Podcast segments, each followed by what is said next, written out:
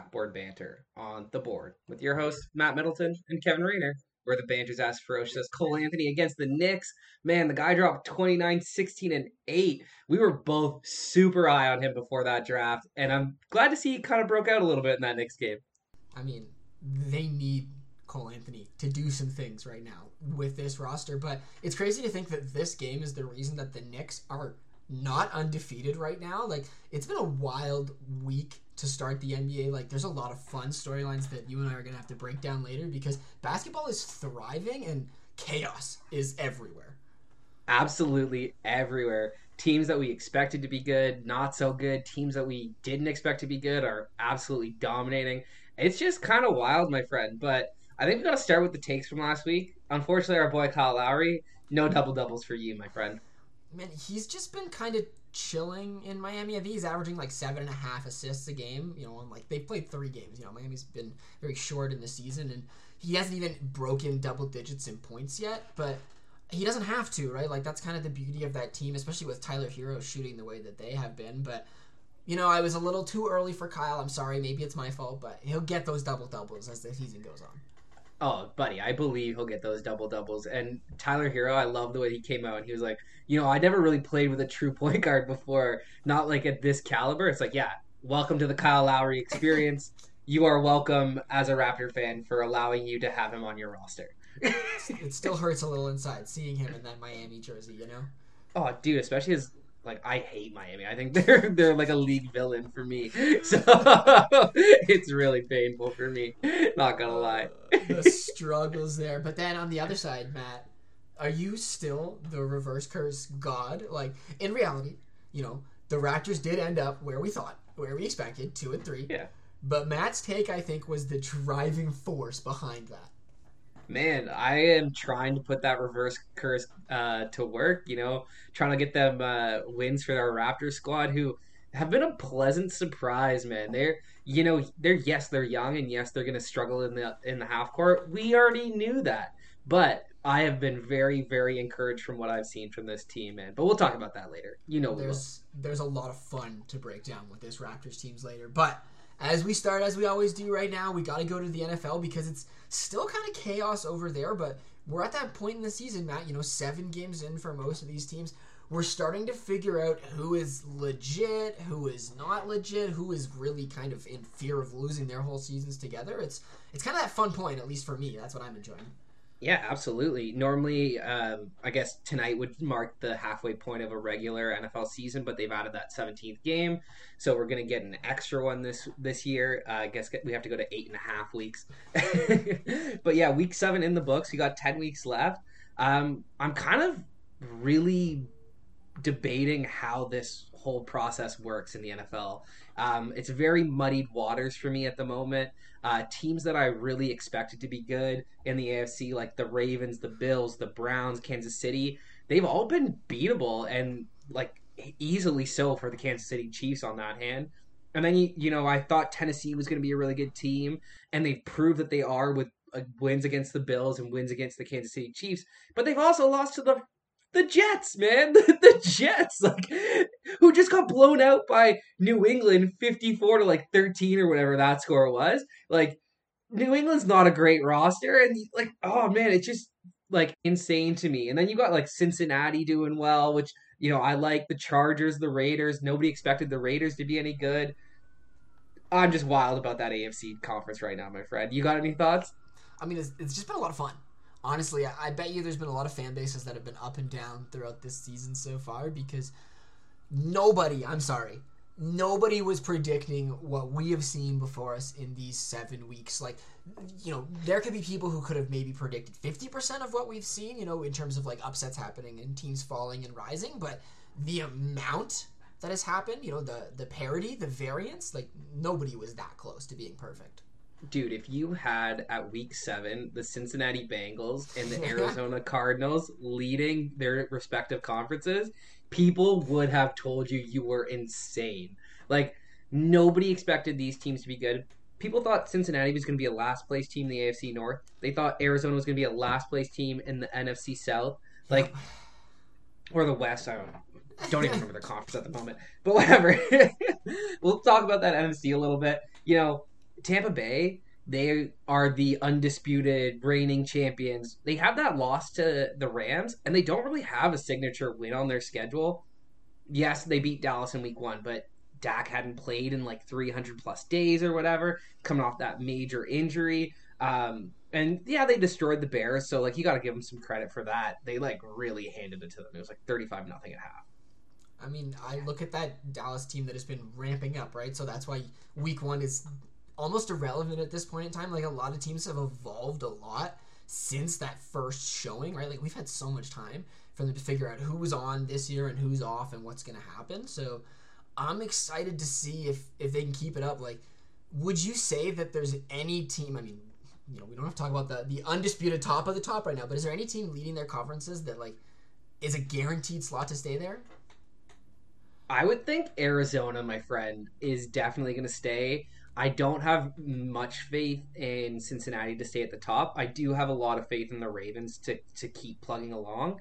Um, they've just got a great roster, and it's a divisional game against um, you know a rival team.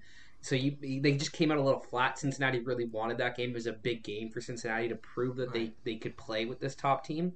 Um, so you know maybe they they looked past them a little bit. So I would expect the rematch to be a lot closer. Um, but yeah, I, I don't know if anybody's gonna stay at the top. Maybe the Chargers could could you know stay there with the Raiders, but you got to think the Kansas City Chiefs are gonna turn it on at some point, right? Like they've got to fix their turnover issues at some point. They're they're gunning. Whether they're gunning for more turnovers or gunning for the top of the league, we have yet to see because the Chiefs are in trouble. Like it's still a narrative. Unfortunately, the narrative hasn't gone away because I mean, me and Matt were discussing this. It's the simple idea that Mahomes just doesn't have this impenetrable team around him anymore, and like you can be one of the greatest players to do things, but there are always going to be cracks when you have a sport that has 50 plus players on a roster. Like, it's going to happen, and the Chiefs, they need some work to figure out some of their problems. Dude, they lost 27 to 3 to the Tennessee Titans, who lost to the Jets. Did they, uh, didn't they, like, open the scoring too? Didn't they get the first. Um, I don't, I don't even that, know, man. Right? At this point, all I know is that Patrick Mahomes, the reason that he wasn't considered for the number one overall pick, the reason that he went to Texas Tech and was never, you know, the highly ranked high school player that Deshaun Watson was, because they're the same age, um, is because of his turnover issues.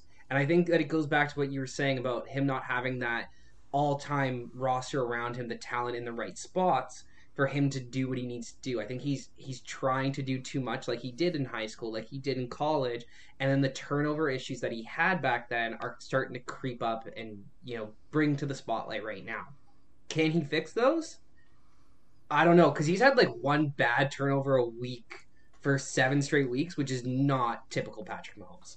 I, I blame myself, man. It's it's still the curse from last year. It's the 16-0 take. It's it's the wanting from them, but uh, man, I, I, fear for my football capabilities because I have no idea where my powers stand at this point. Dude, you've got some mighty powers. Um, maybe you want to kind of help uh, the Baltimore Ravens after they got stomped by Cincinnati, forty-one to seven. I mean, I was not expecting that. I do want to talk about Ja'Marr Chase who in preseason had drop issues. In preseason was talking about the NFL ball being harder to catch than the college ball and yet through seven games has the most receiving yards to start a career. More than Randy Moss, more than Jerry Rice, more than Megatron. This guy's went for eight receptions, 201 yards, and a TD last week. Joe Burrow looking like an MVP. Um, this Cincinnati team really has an elite offense, and these two guys, like, yeah, they passed on Penei Sewell to like could have shored up their left tackle, but they got this dynamic duo that could be for the next 10 years like one of the best duos in the league. So i'm i'm pretty pumped up for them. Chemistry is massive. Chemistry is super important especially you know when the ball leaves one hand and has to end up in another. That is like the scariest time at least in my opinion that's the scariest time as a football fan when one of your team doesn't have possession of the football because anything can happen at that point in time. So if you get that chemistry to work out right you bring everybody else around you to make the rest of it happen so i think you're on the money there man Absolutely. He's stretching the field, which is helping out his running game and his offensive line. They don't have a great offensive line, but teams are, are so worried about him going over the top they can't pinch. So he's definitely helped out that roster immensely. Uh, it was a really good, good top five pick right there. Um, and then a, a, game that you know we kind of thought it would be close, so that's why I called it a good game. You know, the Saints versus the Seahawks, but I did mention you know not the quarterbacks that we wanted, and yeah, it was a defensive battle. So if you like defensive uh, matchups, you probably love the Saints versus Seahawks on Monday night. But it was pretty horrible to watch. Not gonna lie. Obviously, Matt over here is not a defensive football fan. Guy likes the action to happen, but I mean, I feel like in football, I don't know how many of those fans exist. Like it's crazy that there's like this whole like half of the game that is played on one side of the ball that I would say 60 plus percentage of the fan base have no idea or care about what's actually going on because all they're looking at is what's happening between the quarterback and everybody else running around the field. Absolutely. And I honestly believe that it used to be more of, of a defensive battle and, and teams did care about that defensive side of the ball. But with the rule changes to protect players to, to prevent against cte and, and those kinds of things um, you know tom brady's come out and said it that the game today is a lot easier than it was back when he started to play and that it's a completely different game. Um, wide receivers aren't afraid to go over the middle of the field. Uh, quarterbacks don't get touched like if you touch a quarterback after he releases that ball, like you are getting a 15 yard penalty roughing the passer wow. and they get a first down.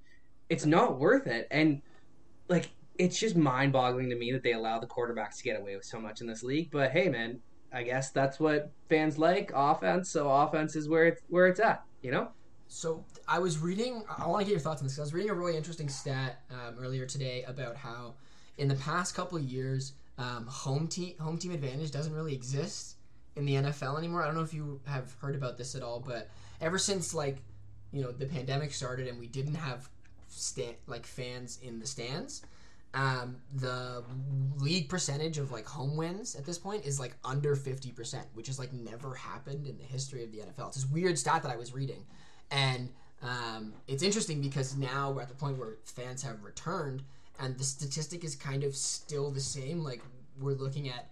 I wish I had this number. I should have written it down, Matt. I'm mad at myself. But we're looking at apparently historic numbers in the NFL for home teams just losing games, and and and, and so like apparently the advantage of having fans just doesn't matter anymore. It's weird.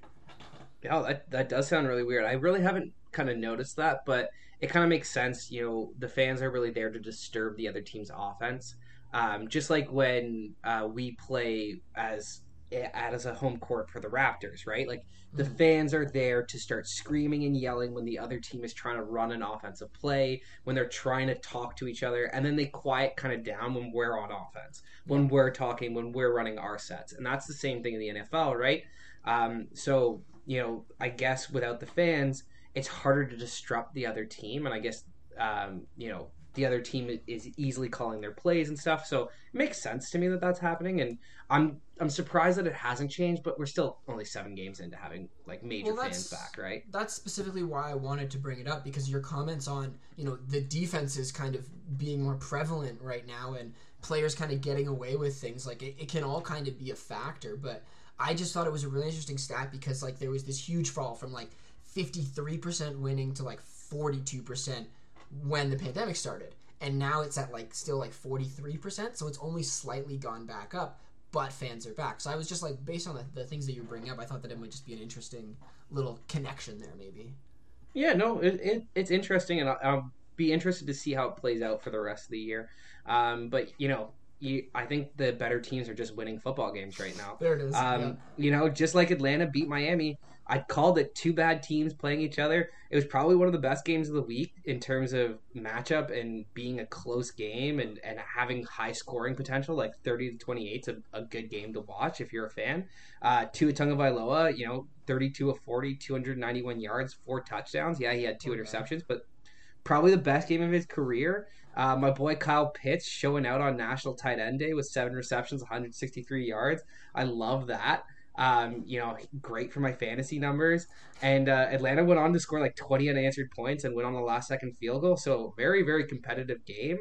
Um, if you want to circle back to Tua, we could talk about the fact that Deshaun Watson is probably going to end up in Miami and he's gone. Yeah, so I just sad. Love, I feel bad for Tua because, like, obviously you've been a big fan, and like, guy has one of the coolest names. I'll be honest. I'm a big fan of the way it just rolls off the tongue, And like Yeah. for him to have a career game, and the conversation right now is when is the Get trade traded happening? that week. Is the trade happening? Like, man, that sucks for him. I feel bad for Tua. Uh, man, it's it's very very unfortunate for the guy. Um, I feel really bad for him because like if you look at his stats, he's got 14 career games. He's seven and six as a starter, so he's winning just over 50% of his games. Not great, not bad, but it's still only 13 games. He's completing 66% of his passes. He's got like almost 2,700 yards. Um, he averages almost seven yards an attempt um, 18 touchdowns to nine interceptions. So he's got a two to one interception, uh, TD to interception ratio. Like the kid's decent and he's young Yeah. and he's just figuring out the league. Like I think this could be like a Drew Brees situation almost, where like the Chargers kind of give up on a young quarterback and he goes somewhere, finds an offensive mind that knows how to develop him, and becomes a great. I mean, it would be very similar because he's kind of got that left-handed Drew Brees feel to him okay. um, with the accuracy and not like the deep arm ball strength. Um, so we'll see. We'll see how, how his career plays out, but I, I hope nothing but the best for him. I mean, I'm a fan, so I will be watching his career with great interest over the years. Hype, man. Uh, but now we're gonna we're gonna do the the top ten, man. Obviously, we're gonna go in reverse order. Um, I had a tough time leaving the the Oakland Raiders off my uh, top ten, but um, they they got left off unfortunately. But I'm giving them that honorable mention. Uh, but we'll start with the Chargers. Can't knock them off because they were on a bye week.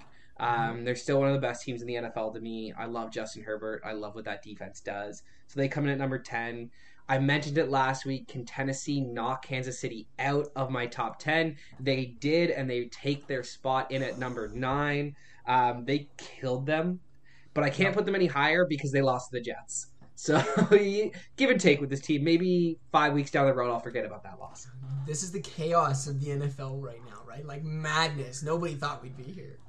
Absolutely. Um, and then Baltimore, they got absolutely hammered by Cincinnati. Uh, so that kind of took some sheen off of them for me, especially with that tight win against Detroit. You know, they had to kick that league record 66 yard field goal to, to win that game. So Detroit and Cincinnati weren't supposed to be great teams coming in this year. Having those kinds of losses, not the best. Um, Cincinnati, they made a huge jump into my top 10 here. I didn't expect to have them in here, but they they proved it, man. 41 to 17. They smashed a divisional opponent at at Baltimore.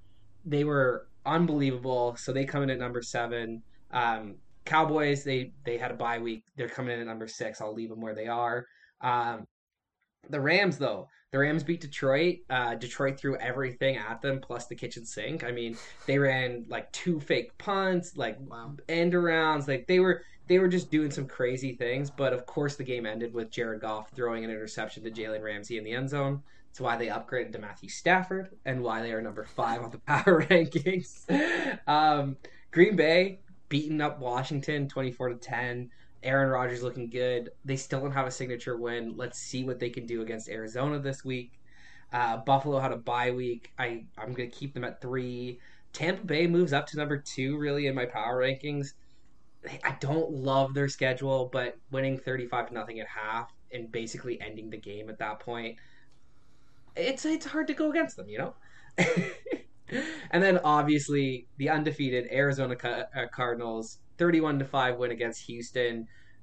Uh, What more could you say about this team? Kyler Murray for MVP. I haven't gotten off that train since like week one or two. So hey, Kyler Murray, baby, let's go. Exactly. And I mean, it's a fun top of the table right now, you know. Big fan of my Bills Mafia. Hopefully, they can uh, come out of this bye week with some W's. I need them to keep rising on this table, you know. When Austin is, you know, going off about the Bills, it's always hilarious. Though, Austin, you did just send me a message saying that you didn't know who D Rose was, and I'm going to rip you apart when I'm done recording this podcast. But Oh, that's beside the point. Um, to talk about this Green Bay matchup that is happening tonight against the Cardinals, you say they don't have a marquee matchup win. Well, this is their opportunity tonight, Thursday night. It's a big W. I have a lot of stakes in this because I've got my spicing, sizzling take of the Cardinals hitting 8-0, and this was their big test. And I'm excited, man. I think it's gonna be a fun game. I will uh, definitely be tuning in later. Well, it's it's going to be a really good game. Um, the Cardinals lost J.J. Watt on their defensive line to season-ending shoulder surgery, right. but the Green Bay Packers lost Davante Adams. And if you look at Rodgers' numbers without Adams, they're pretty pedestrian. So it's going to be a very interesting game to see what happens if this if this offense can keep going in Green Bay. But yeah, it's definitely one of the games of the week um, this week. It might be the best Thursday night football game we see in the next five years. So I'm definitely tuning in tonight. I, I can't wait to watch that. Um, some other games of the week that I, I really want to watch: Dallas, Minnesota. I'm really excited to see that. I'm really excited to see Tennessee versus Indy. Good divisional uh, matchup. Indy's starting to get rolling at this point. Carson Wentz um, league leading or league fewest interceptions at one after throwing 15 last year. Um, maybe he took Patrick Mahomes' uh, ability to hang on to the football. Uh, and then uh, you got Philadelphia, Detroit, um, New England versus the Chargers those will be like minor games that I get some interest into. You know, with bye weeks, man, it's really hard to get five really great games. It's that point of the season, right? You know, we're we're letting teams rest. We're making sure that everybody's still happy, but yeah, there's still some fun. And who knows, right? Who knows what next week will bring us? Who knows what the following few weeks will bring us? Are the Chiefs gonna not even make the playoffs? Like, it's crazy right now. They'll beat the Giants this week, and it'll depend on how they play against uh, the Packers and the Raiders. Uh, but we'll we'll see over the next few weeks if if they can make the playoffs. Um, I think that's it for the NFL, though, my friend. I think uh, we did a pretty extensive job on it. Um, where do you want to go? I mean, anywhere. if you want to talk about your, you know, Montreal woes in the NHL, they suck. they suck. That's all I have to say about them, my friend. They are so bad. It is. I thought after that six-one win against Detroit, maybe they'd get like the ball rolling, maybe they'd realize, oh yeah, we do have to skate to win games. No, no, no, no, no. They just went back to their, oh, we were Stanley Cup finalists last year. We're gonna be Stanley Cup finalists again. Like, no, guys. Nick Suzuki, I'm worried about that kid right now. He signed that huge contract. He's got like one point in six games or whatever. It's, it's not good. Cole Caufield hasn't scored a goal in seven. Um, it's, it's not looking good. Besides that Detroit game, they can't get past one goal. Like it's it's pathetic. Big, big sad map. But hey, sometimes this is what has to happen. You know, you can't have every team living on cloud nine because you know Montreal may be slipping, but the Raptors are very much on the rise, my friend. Yeah, it's like almost the opposite of last year, right? yeah, exactly. Oh man. Oh man, but you know I'm I'm good to, to kind of watch over the NHL this week. Um, some bad news came out. If you don't know about the NHL news that has come out about the Blackhawks, I strongly encourage you to to do some research on it. Um, it's kind of disgusting and, and made me a little bit less of a fan of the NHL after hearing kind of the story of Kyle Beach. And uh, I support that guy. I hope that he is um, you know, getting the help and support that he needs, and that he um, lives a fantastic life because he deserves it. That that guy does not deserve what happened to him. Um, so yeah, um, I don't really want to end the NHL there. I, I, I guess I, I kind of want to mention that Connor McDavid is going to score 200 points, maybe 150 plus. There you go. Um, in that range, and then uh, Ovechkin's going to get 50 goals. But yeah, we can move on from the NHL. Brighter times ahead, hopefully, for the NHL. But yeah, let's talk about the basketball and maybe talk about some struggling teams first. You know, since we're on that topic, I guess a little bit. Shall we start with the big bads of the league, the guys that are supposed to end up in the finals? Come May, whatever it's going to be. I don't know when the finals are going to be this year. I still don't know if we're on a regular season schedule, but I think it's June, man. yeah, I, I, know. Who knows at this point? But let's talk about the Lakers or the Nets, whichever one you're more interested in first, because both the teams are struggling out of the gate. Well, I think I'm more interested in talking about the Nets, but I'd rather save them for second because I want to go to Brodie and his struggles with the Lakers. Um, one, I love the fact that LeBron James is already taking games off. He's like, yeah. man, I'm old. I'm saving it for the playoffs. We need me in the playoffs. And like what Brodie did against the San Antonio Spurs was great and they got that win, but what he did against the Oklahoma City Thunder, his former team, was pretty pathetic. Um, having a quadruple double with turnovers is not a pretty stat line, my friend. His sixth of his career NBA historically leading James Harden in second with three quadruple doubles. But besides the point, the Lakers are such an interesting team, Matt, because like I'm hearing this narrative right now after the quote unquote horrible start that Westbrook has had and like I don't know if I'm on the same page as everyone else because I'm not panicking yet. I guess like you know that game against the Spurs showed why you traded for Westbrook. It showed what he is capable of doing with a team that kind of sucks when LeBron isn't out and AD is AD, right? And um, the the OKC game. How do you not laugh? I I got to tune in for like the last five minutes of this game. I didn't even know the Lakers were up at, by 26 points at one point. Which Matt, if you don't know, in the last 25 years, the Los Angeles Lakers are 230 and 0 before this game when they are leading by more than 25 points. In our entire lives, Matt, the Lakers have never blown a 25 Jesus. point lead. And they did that against the bottom feeders in Oklahoma City. Now, there was a lot of factors to it. If you haven't seen the last like minute of shooting for the Lakers, you should because it's great. Westbrook, brick. Malik Monk, brick. Carmelo Airball. Anthony, airball. Like, mm, it was painful because Oklahoma was attempting to give this game away, and the Lakers were like, "No, no, no, you guys, you got this. Take a win. You need it."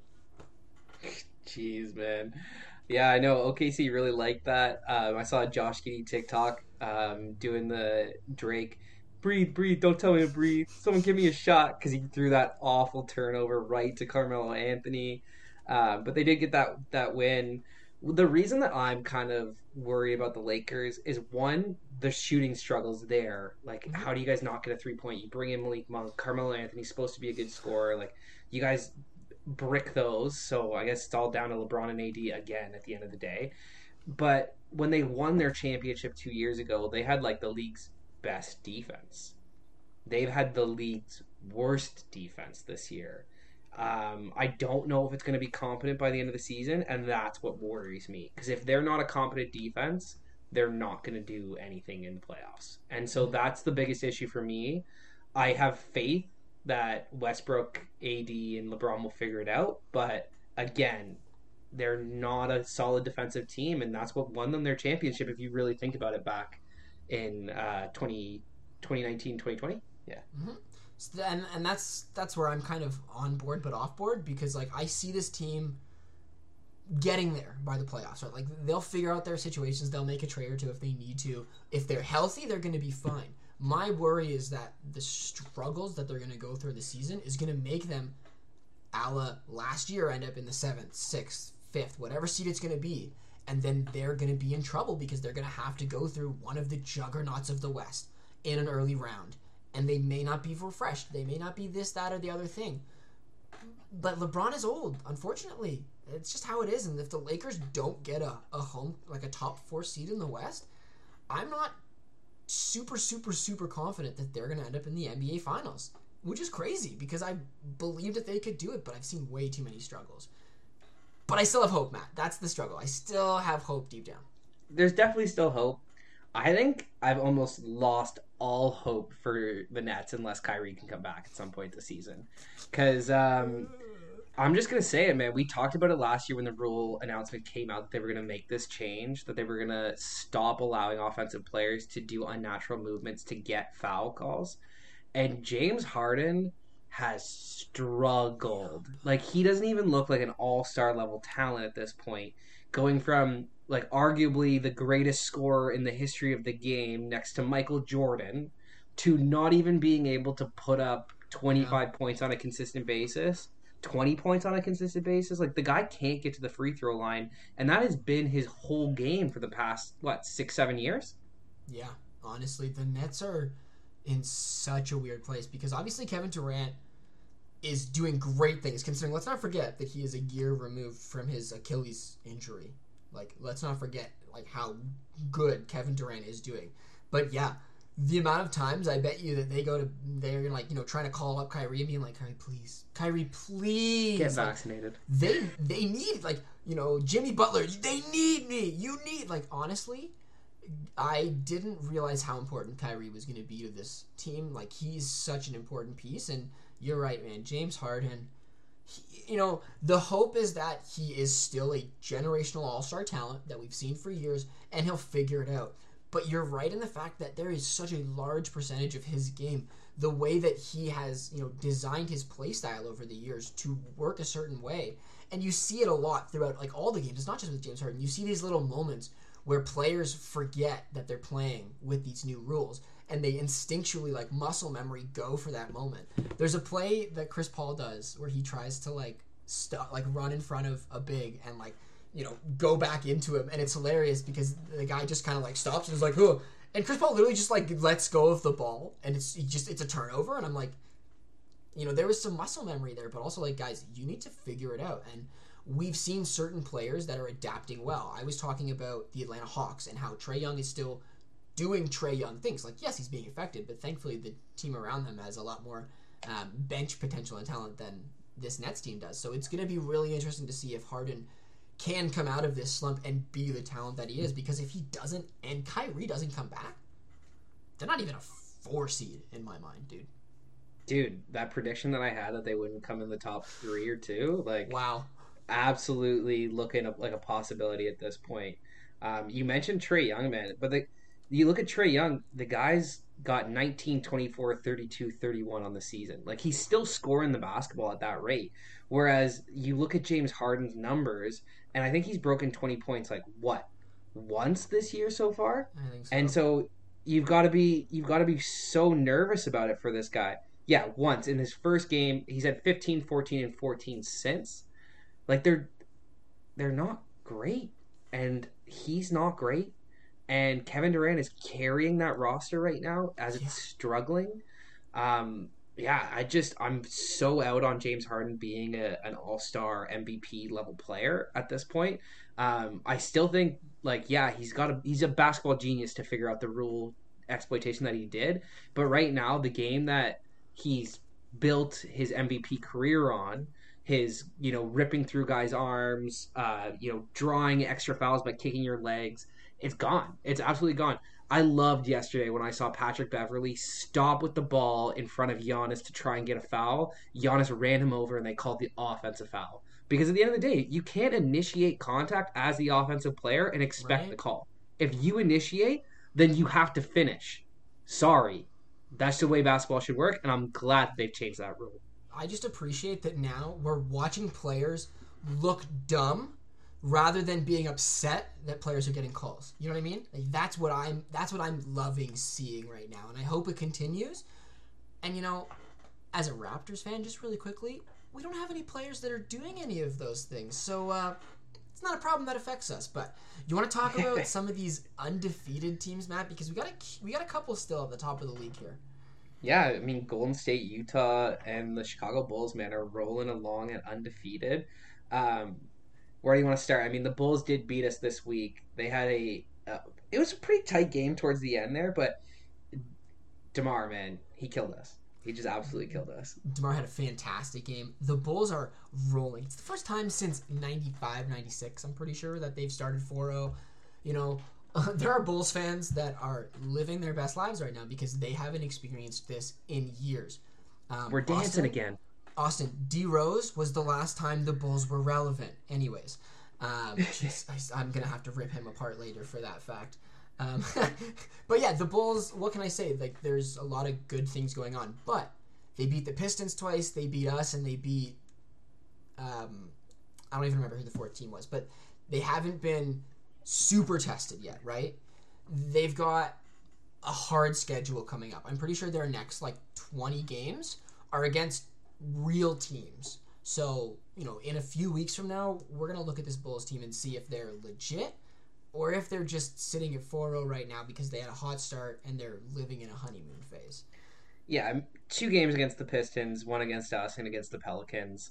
Um, they got tonight against the Knicks, which will be a good test for them because those those Knicks have started off really hot, my friend.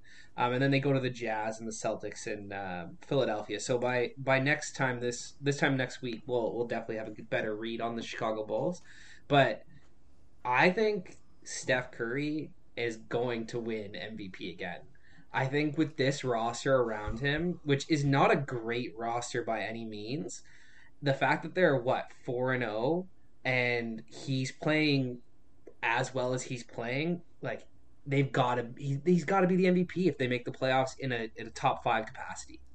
I mean, unless Ja Morant has something to say about that, because that kid has come out absolutely Swinging. stunning. I don't even know if we're going to talk about Ja anywhere today, but I have to say that I'm regretting not taking him in fantasy because he's like got 36 points a game and he's absolutely crushing, and the Grizzlies are doing well because of it.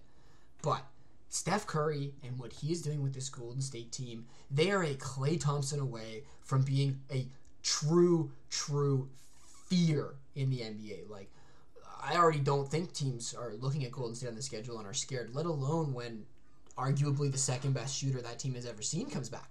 Maybe even the best, like just pure pot, spot up shooter of all time.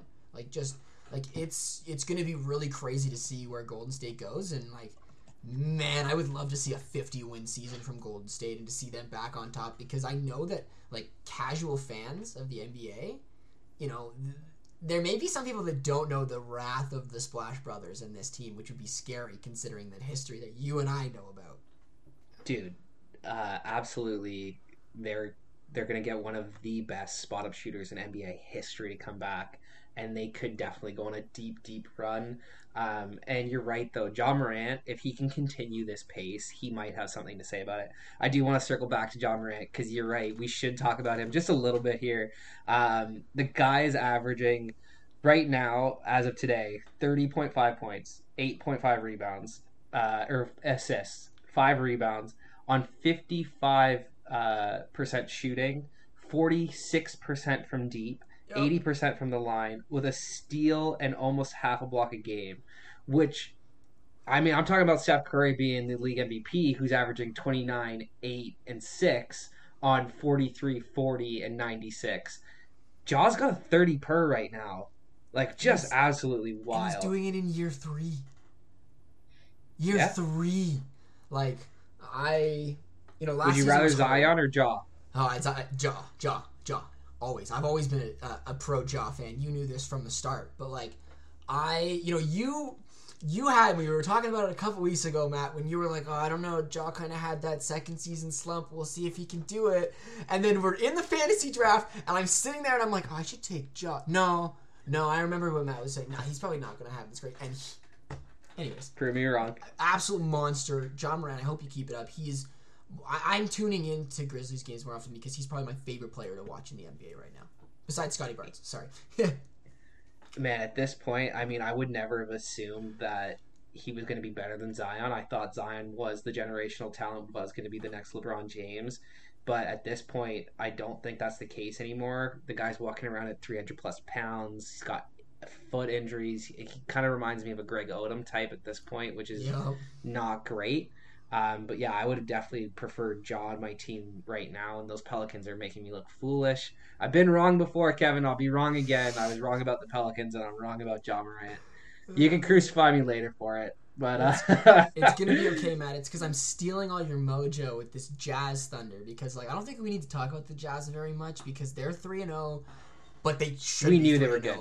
They're so good. They're still a great team, and I'm pretty sure Donovan hasn't been playing fantastic. So that even Wrecking goes to my show how good they are. Yeah, there you go. absolutely wrecking my fantasy with, with his struggles so far this year. If I could have flipped him for Ja Morant, I'd do it in a heartbeat at this point. uh, my friend. But uh, those are the undefeated teams that we talked about. Do you want to talk about a team that was number four in ESPN's power rankings? A team that is supposedly led by Lamelo Ball and the Charlotte Hornets, my friend. They're four and one. Do you think they're legit? Oh man, I'm I want to believe. I want to believe in this Charlotte team. There's been a lot of really good surprises. Um, the fact that um, in whatever game it was that um, was it who did who did um, um, who did Lamelo tell his coach to ride out with in that fourth quarter and let him sit on the bench? I don't know if it was Ish Smith maybe or Maybe, yeah. somebody, but like the fact that like they have this like relationship already, like this is Lamelo's team, but your boy Miles Bridges, what an absolute monster out of nowhere, coming in and being like, "Hey guys, I exist. I'm uh, I'm a Bridges too. You know, don't forget about me over here." um, it's absolutely insane where he's come from. I think he's going to be MIP. Um, so he far, he keeps looks up. like the MIP. Um, he, I thought he played so well with, with Lamelo last year. I thought they had great chemistry, and that's why I took him in the fantasy draft. But the guy has been absolutely astounding this year. 26 points, eight rebounds, two assists, 52% shooting from the field, 39.5% shooting from field goal, 90% on his on his free throws. Like he's just been a monster, man. And like even last night, Lamelo Ball had kind of like an off night, but they've got Gordon Hayward, who nobody talks about anymore, and they've got Miles Bridges to really carry that roster. They're a much better team than I anticipated. Um, I don't know if they're legit and they're going to stay at the top of that of the Eastern Conference, but hey, man, they've definitely got a shot at this point. I can't see them falling out of the play-in without injuries. That's what the beginning of the season has shown me, right?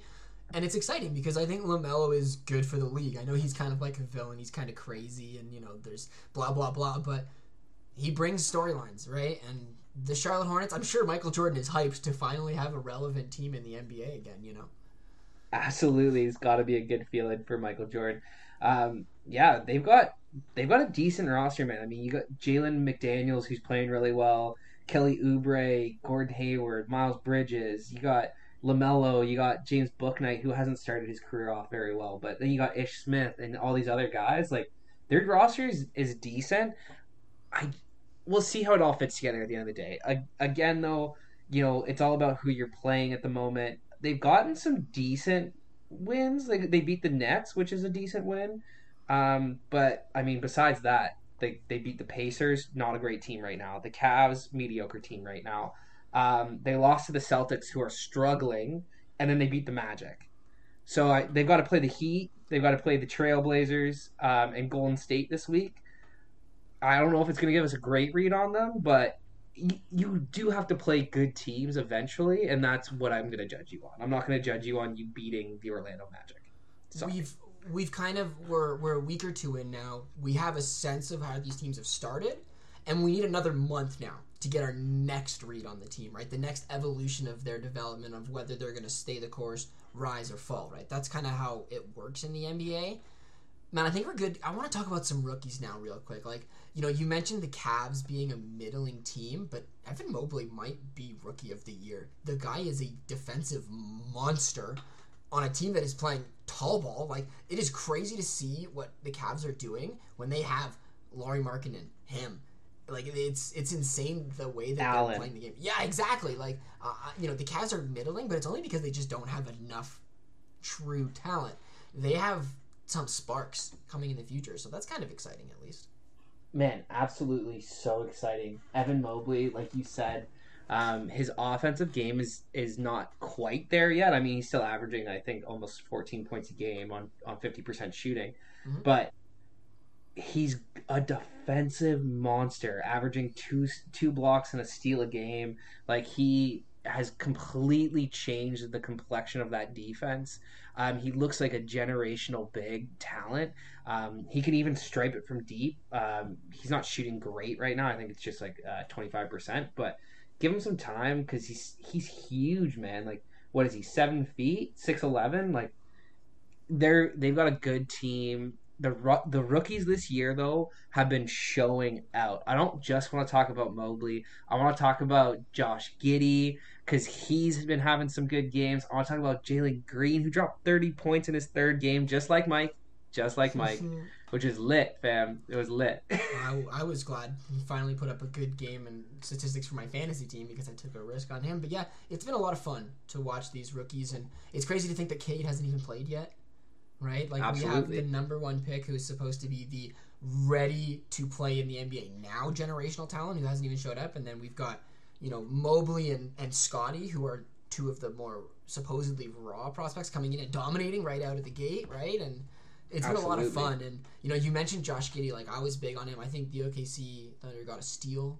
Like I, I think Giddey, Giddey is going to be a great piece for them going down the line, and he is basically a point guard. He can do a lot considering his size. So, you know, it, Yeah. it's been a lot of fun at the end of the day. And I think that you know we talk about you know drafts, you know that you and I have kind of really gotten to be around and be a part of in the past like I want to say four or five years that we've really known the drafts more, and like this one is starting to rival 2018 a little bit. Like it's it's exciting to see where these rookies can go in their next few years.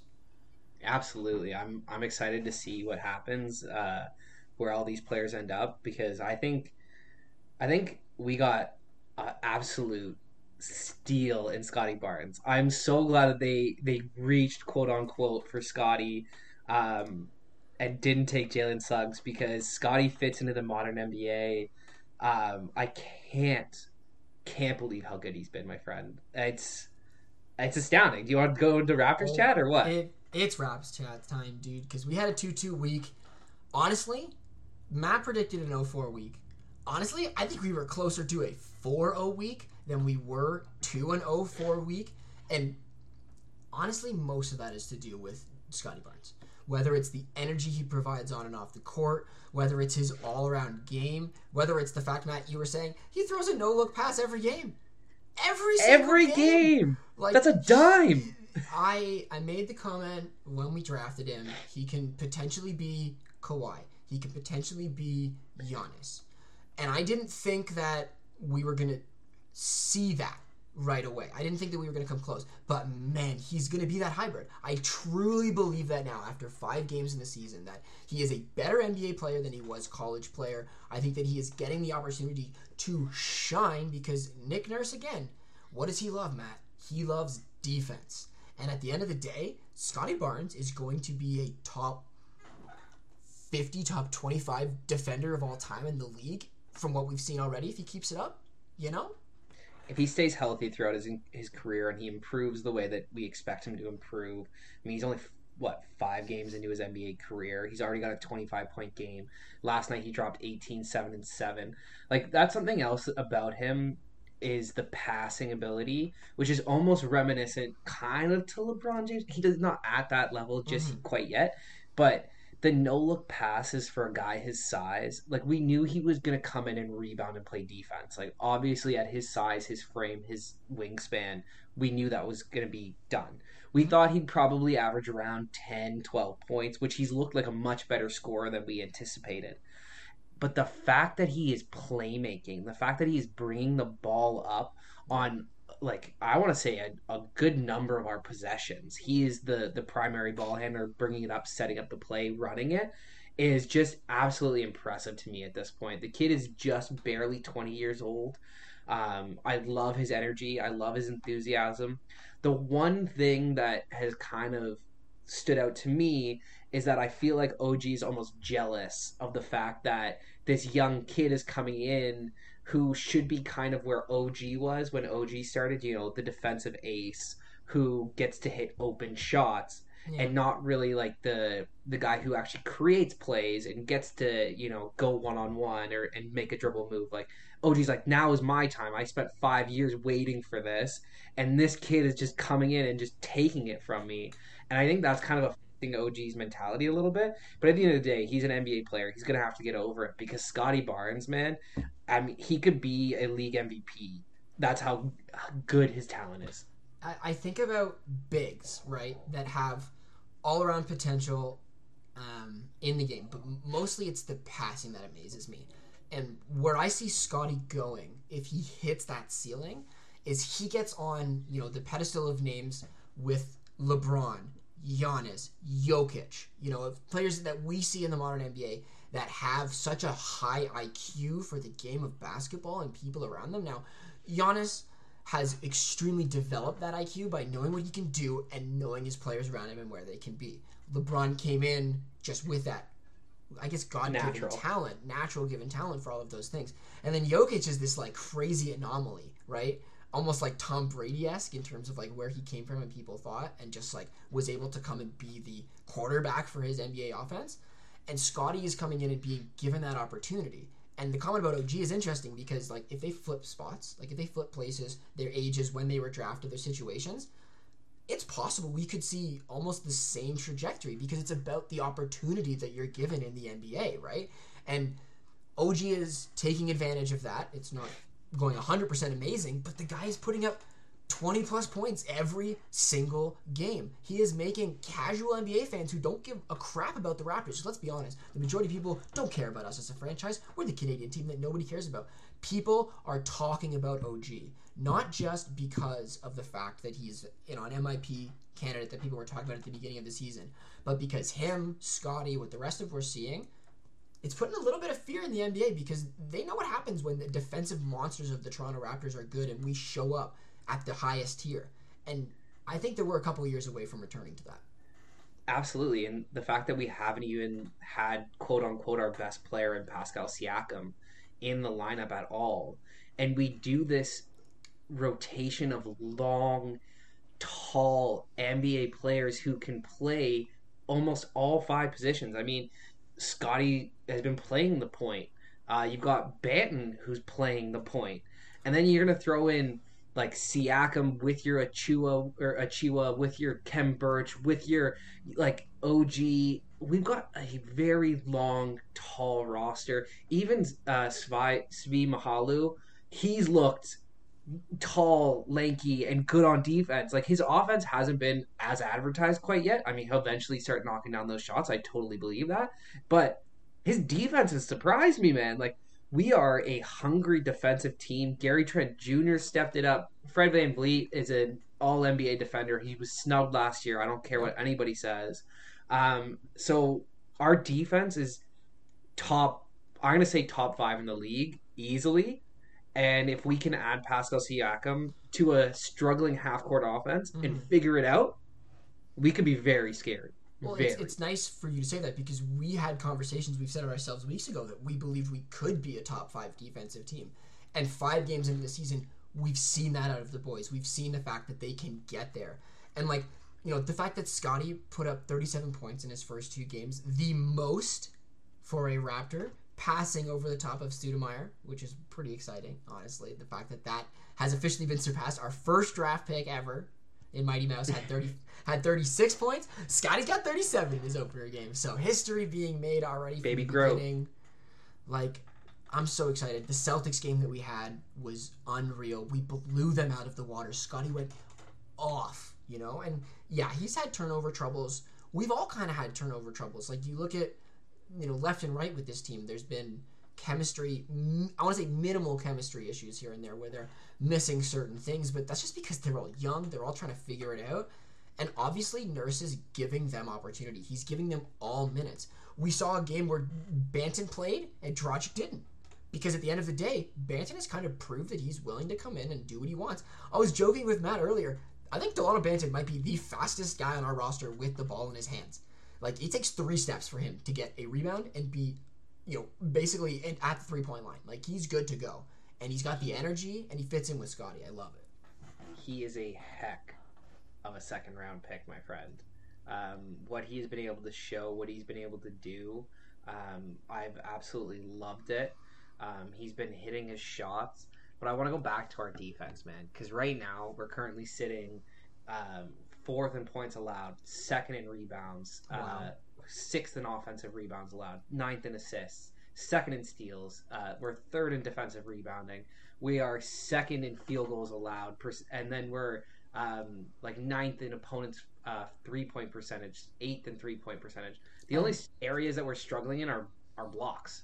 That's it. And, and the fact that we're not doing well in, in opponent three point percentage, but we're still in the top ten is great because we were like 28th, 29th last season in terms of just letting open threes happen all the time. So Matt, I love that you found those stats because yeah, eh, that's the end of the day. We are a defensive juggernaut there are teams that are thinking about us right now and going, man, in two, three years, I don't want to face this team in a seven game series.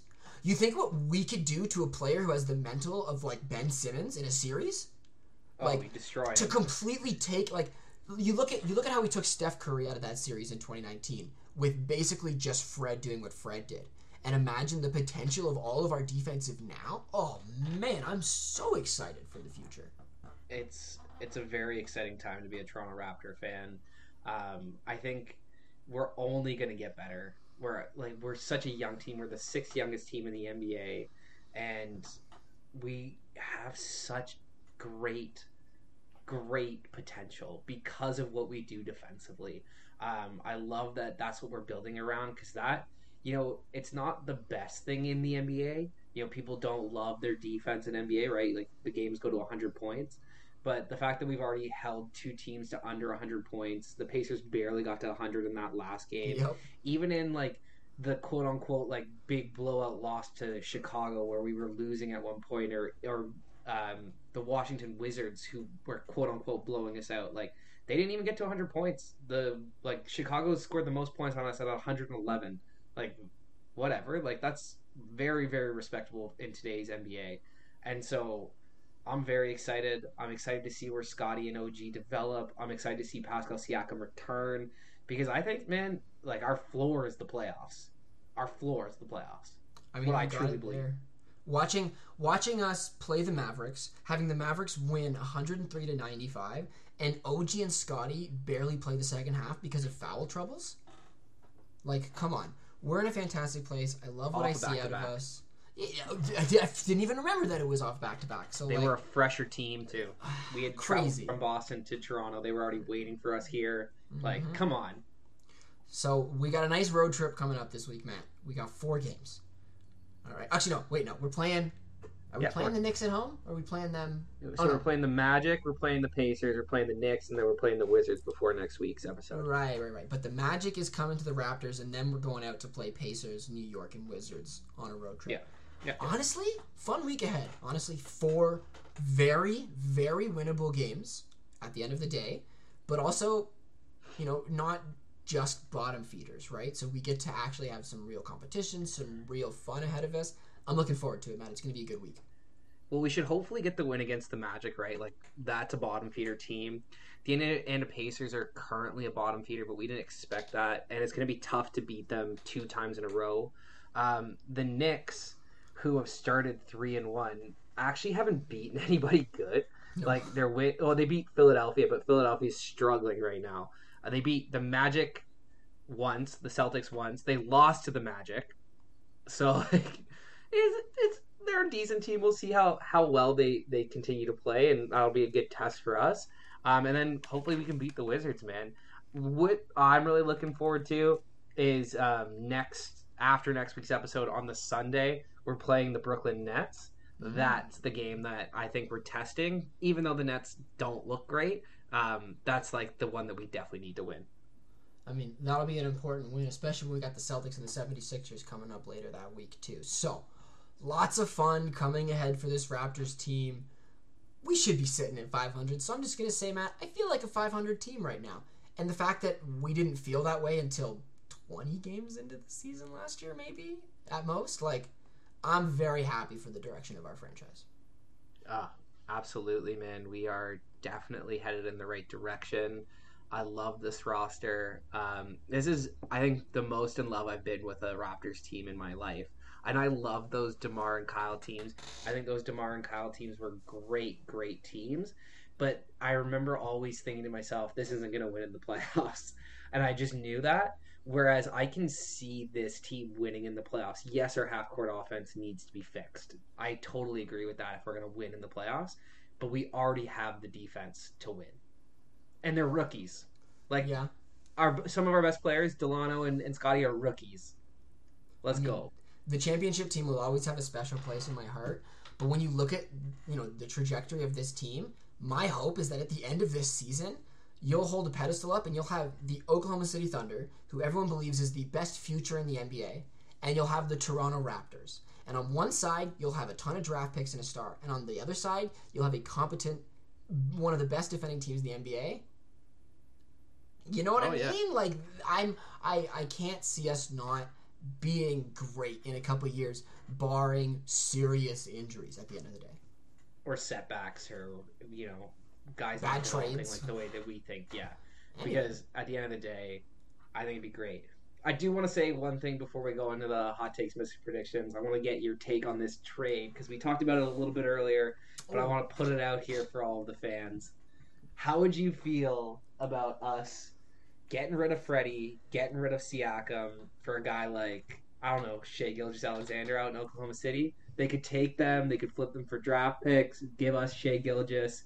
We'd have Shai, we'd have Scottie, we'd have Delanto, we'd have OG, and that would be the core four, man. Well, that's the the fun part of it. It's creating that new core, right? Because up until seeing this fantastic start that we've seen out of our young studs, we thought that Fred and Pascal's contracts and their ages were probably a part of our timeline. but the window's been pushed up a year or two, maybe even a couple, you know, more than that, maybe even three years it's been pushing up. And so now the question is, can we keep that window the same, but refresh the players that are making maybe too much money for their age and bring in younger talent that can have the same numbers and have the same stats? And also, Shai is Canadian, right? Like more Canadians on the roster makes them maybe want to stay. You know, Scottie's not Canadian, but he looks like he wants to be a Raptor for life if we're going to be a contending team, right? Absolutely. Would be a fun trade, Matt. It would definitely be a fun trade for sure. I, I honestly think that that's a championship winning roster right there. I've got a little bit of trepidation around uh, Freddie and Siakam because I think that they're done developing. I think they are what they are at this point. Mhm. Um, Siakam will always be a great two. Um, Freddie has the def- the defense, but he's a little bit too streaky uh, to be a, a primary scorer. Um, so maybe he could fit in at number three option, but I just it's going to be tough because I love Scottie Barnes, but you know the one thing that was advertised about his game being broken is his shot. And as much as he's hit some turnaround jumpers and hit some pull ups, it's it looks broken. Like to me, watching it as a fan, I'm like that is a broken jumper. but you know, hope for the future. I mean, Kawhi had a quote unquote bad jumper coming into the league. There's been many players that have come in with bad jumpers, and I've been on teams with worse player development staffs. So, hey, I'm excited. Uh, it's funny, right? Because we think that the young guys. I, I'm sad when I see Fred have the ball almost because I'm like, can we have Dalano do things? Can we have Scottie do things? Because yeah, we want the young potential to push through that ceiling and get to where it deserves to be at the end of the day. So yeah, Matt, I'm pumped. But shall we roll into takes? Do you want to start us off and be spicy? Yeah, sure, man. I'm gonna go uh, with my Montreal Canadiens going 0 and 4 this week. I just don't have any faith in them. They're going on a Western Conference road trip, which like should yield points. Like they're going to California, where they have to play San Jose, uh, L.A., and Anaheim, who are like quote unquote bottom feeders. Um, Montreal is going to be a bottom feeder this year. I think we're going Yep. for Shane Wright. Um, yeah, I'm just depressed about this roster. They're 0 and 4 in my head already, so I'm done. So it's okay, man. Hopefully there'll be some fun highlights for you for the season. I am gonna try a little bit of left field because I was mentioning that I think that the Bulls have a really tough schedule coming up in front of them. But I believe in this team. Until they falter, I'm gonna keep riding on cloud nine with them. I'm looking at a four a week from the Bulls. Knicks, Jazz, Celtics, 76ers, all tough teams. But with the record that the Bulls have been doing, if they can keep their offense flowing and hide their defensive problems, I can see it happening no problem. Oh, well, that's a spicy one, my friend. We'll see if they can pull it off for you. All right. Anything else, Matt? Are we good? Nah, man, I'm, I'm pretty good. Uh, you can wrap us up.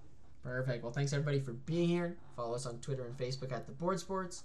Like and subscribe. Give us a thumbs up, and check out theboardsports.net for new episodes and blog posts. And we'll talk to you next time.